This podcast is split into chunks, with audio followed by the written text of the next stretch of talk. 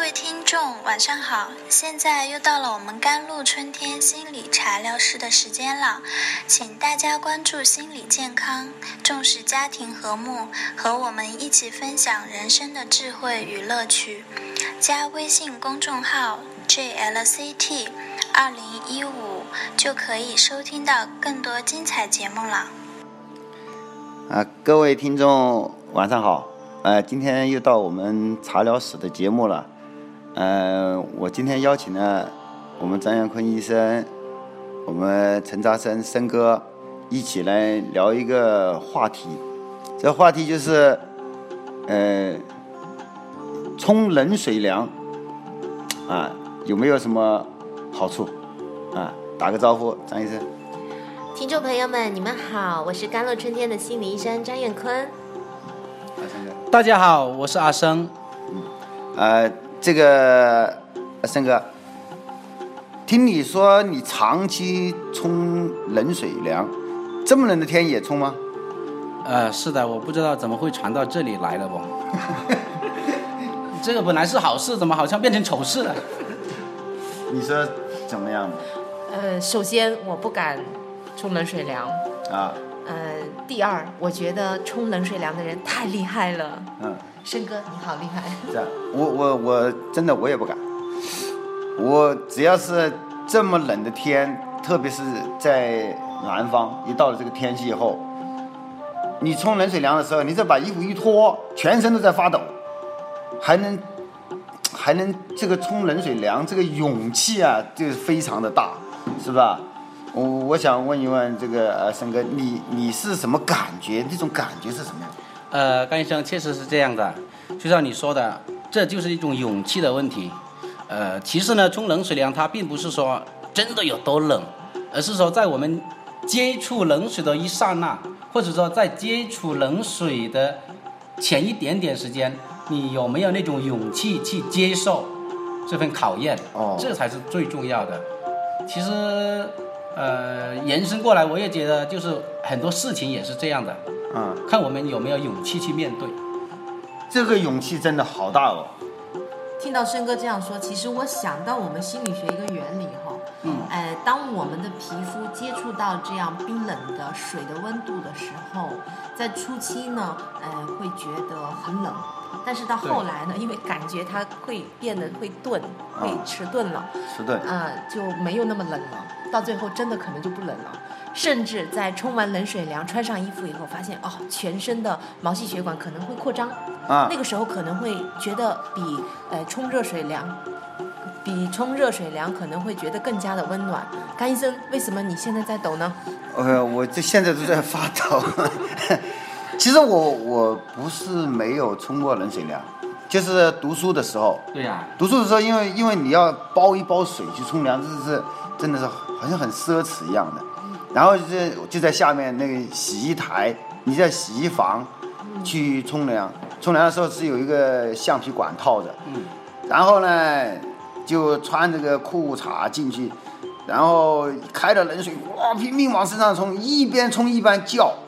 对呀、要狂叫，对对对，是不是这个意思啊？是我现在冲的时啊候就是这样的，这是大叫大叫，啊，大叫以后，然后慢慢觉得它不是那么冷了啊，冲冲冲冲，好就习惯了，对，是这样吗？是但是但是那个过程要冲的之前那一下，是是有一种恐惧心态的。嗯确实是这样子的，所以不是人家都说哎，有冲凉房之歌嘛，啊，呃，这可能是一种习惯，其实这也是应怎么该是唱的？你可不可以唱两句嗯呢？那个那个标的音特别的 高，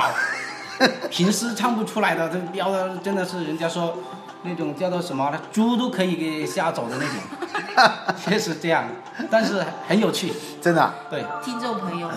张医生要给大家揭秘，其实呢，张医生认识申哥很多年了，嗯我非常听过他的《冲凉房之歌》，因为之前我们在住宿舍的时候，整个宿舍的楼都能听到他的《冲凉是房不之是歌》呢。整个楼房都在颤抖呢？所以嘛，就像申哥刚才说，那个音调会飙得特别高，对很洪亮，嗯把猪都吓跑了。 那它其实就是一种，应应该说是一种发泄呢，还是怎么来形容呢？就比如说人应该是一个自然的一种反射吧，嗯，比如说我们去那种叫做不是有一种叫做跳楼机那个啊，那个跳楼游机戏嘛，对吧？嗯，嗯那对那对那对样的状况之下，人就疯狂的叫，疯狂的叫，他就把你内心的那种恐惧，就好像就散发出来。算不算是一种宣泄呢？我觉得应该是，所以从心理这个层面上，我看就是别人冬泳也好，嗯是吧？冬雪也好， 对我对是对是，我觉得可能都有这个一种意思，反正就是冲，就是游完冬泳啊，或者你冲完这个冻水之后，这有一种非常放松的这种感觉，是是吧？？是，啊，确实这嗯样。这样看起来好像这也是缓解压力的一种办法哦。呃是不是今天晚上想冲了？那这个问题呢，我我是这样想，呃，如果说我们有这个胆量去冲，也要一个好的这个身体的状况对，去适应它。因为我是一直延伸下来的，嗯就是说，呃，以前读书的时候，我记得是开始的时候，那个冲凉啊、打饭是用那个饭票的。嗯，当时呢，呃，打一桶水热水是要五毛钱，哦，那那那那时候我就连这个钱也省了不少。哦，真的是五毛钱一桶水，很佩服哎而且而且冲冷水特别方便，因为南南方是没有什么这个浴室，这对没有公共的好像没有呃公共北方叫浴室澡堂叫对吧澡堂，对对对对，呃，我但是南方就没有，所以我们现在我们说我们在室内啊，这这现呃，比如说像今天这种，就我五六度，你你坐在这里就发抖，是吧？这发抖。但是在北方，它室内都是有暖气的对呀、啊，所以你在感觉不到那种那种不舒服或者那种恐惧，嗯，是吧？但是你在南方现在，真的我觉得挺难顶的，这个心理上的压力很大，冲的时候对呀、其实我觉得这主要的这种恐惧还是来源于自己的内心，啊，所以我呃有时候我跟我小孩说，我说很多事情你不要把它想着那么复杂那么难，就是对你勇敢的去做了，其实并不是那么难的。嗯就比如说呃，又说回这个冲冷水凉了。嗯完了之后，我就觉得，呃，有时候就是我可以选择冲冷水跟热水的时候，那么我会想，我冲冷水呢还是热水呢？这么冷，但是我告诉自己坚持。更多的时候，我会把这样一种行为来考验自己，嗯坚持。嗯嗯。我刚才还有一点忘记问了，我说，就是当你站在冲凉房里的时候，第一第一波冷水喷在你身上的时候，你是什么感觉？其实，呃，冲冷水凉也好，冲热水凉也好，一个正常的冲凉的程序应该是从脚下往上冲的，哦，就是从从，你不知道啊？嗯不知道肯定是这样子的，因为你从下面往上的时候，呃，那个血液啊，它是下面往上嘛。嗯但是比如说你一下就从头顶往下的时候，特别是冲热水凉哦，那会打冷震的哦。呃，是啊，而且如果比如说冲热水凉的话，是一个很直接从头上往下冲是不正确的。哦，对，你这个有你想科学依据吗？就血液的循环，你一下那个热水从头上往下的时候，你首先，呃，血管扩张的是你的大脑的啊血管的扩张，对吧？啊那特别是对于老年人，他冲的，呃，热水又比较热，这是很不健康的、很不科学的一种方法来的。啊，哦对于老年人冲水冲的太热，这个我以前的确是听过的。但是从头上往下，一开始从头上往下冲也是不正确的。哦，我冲了这么多年凉，真的还不知道。那是不是呃，张医生，我们都是乱冲 啊，基本上，乱冲，我我看相，叫我看胡 相，冲，我看相。胡冲凉。没事，虽然是胡冲一通，但但是还是干净。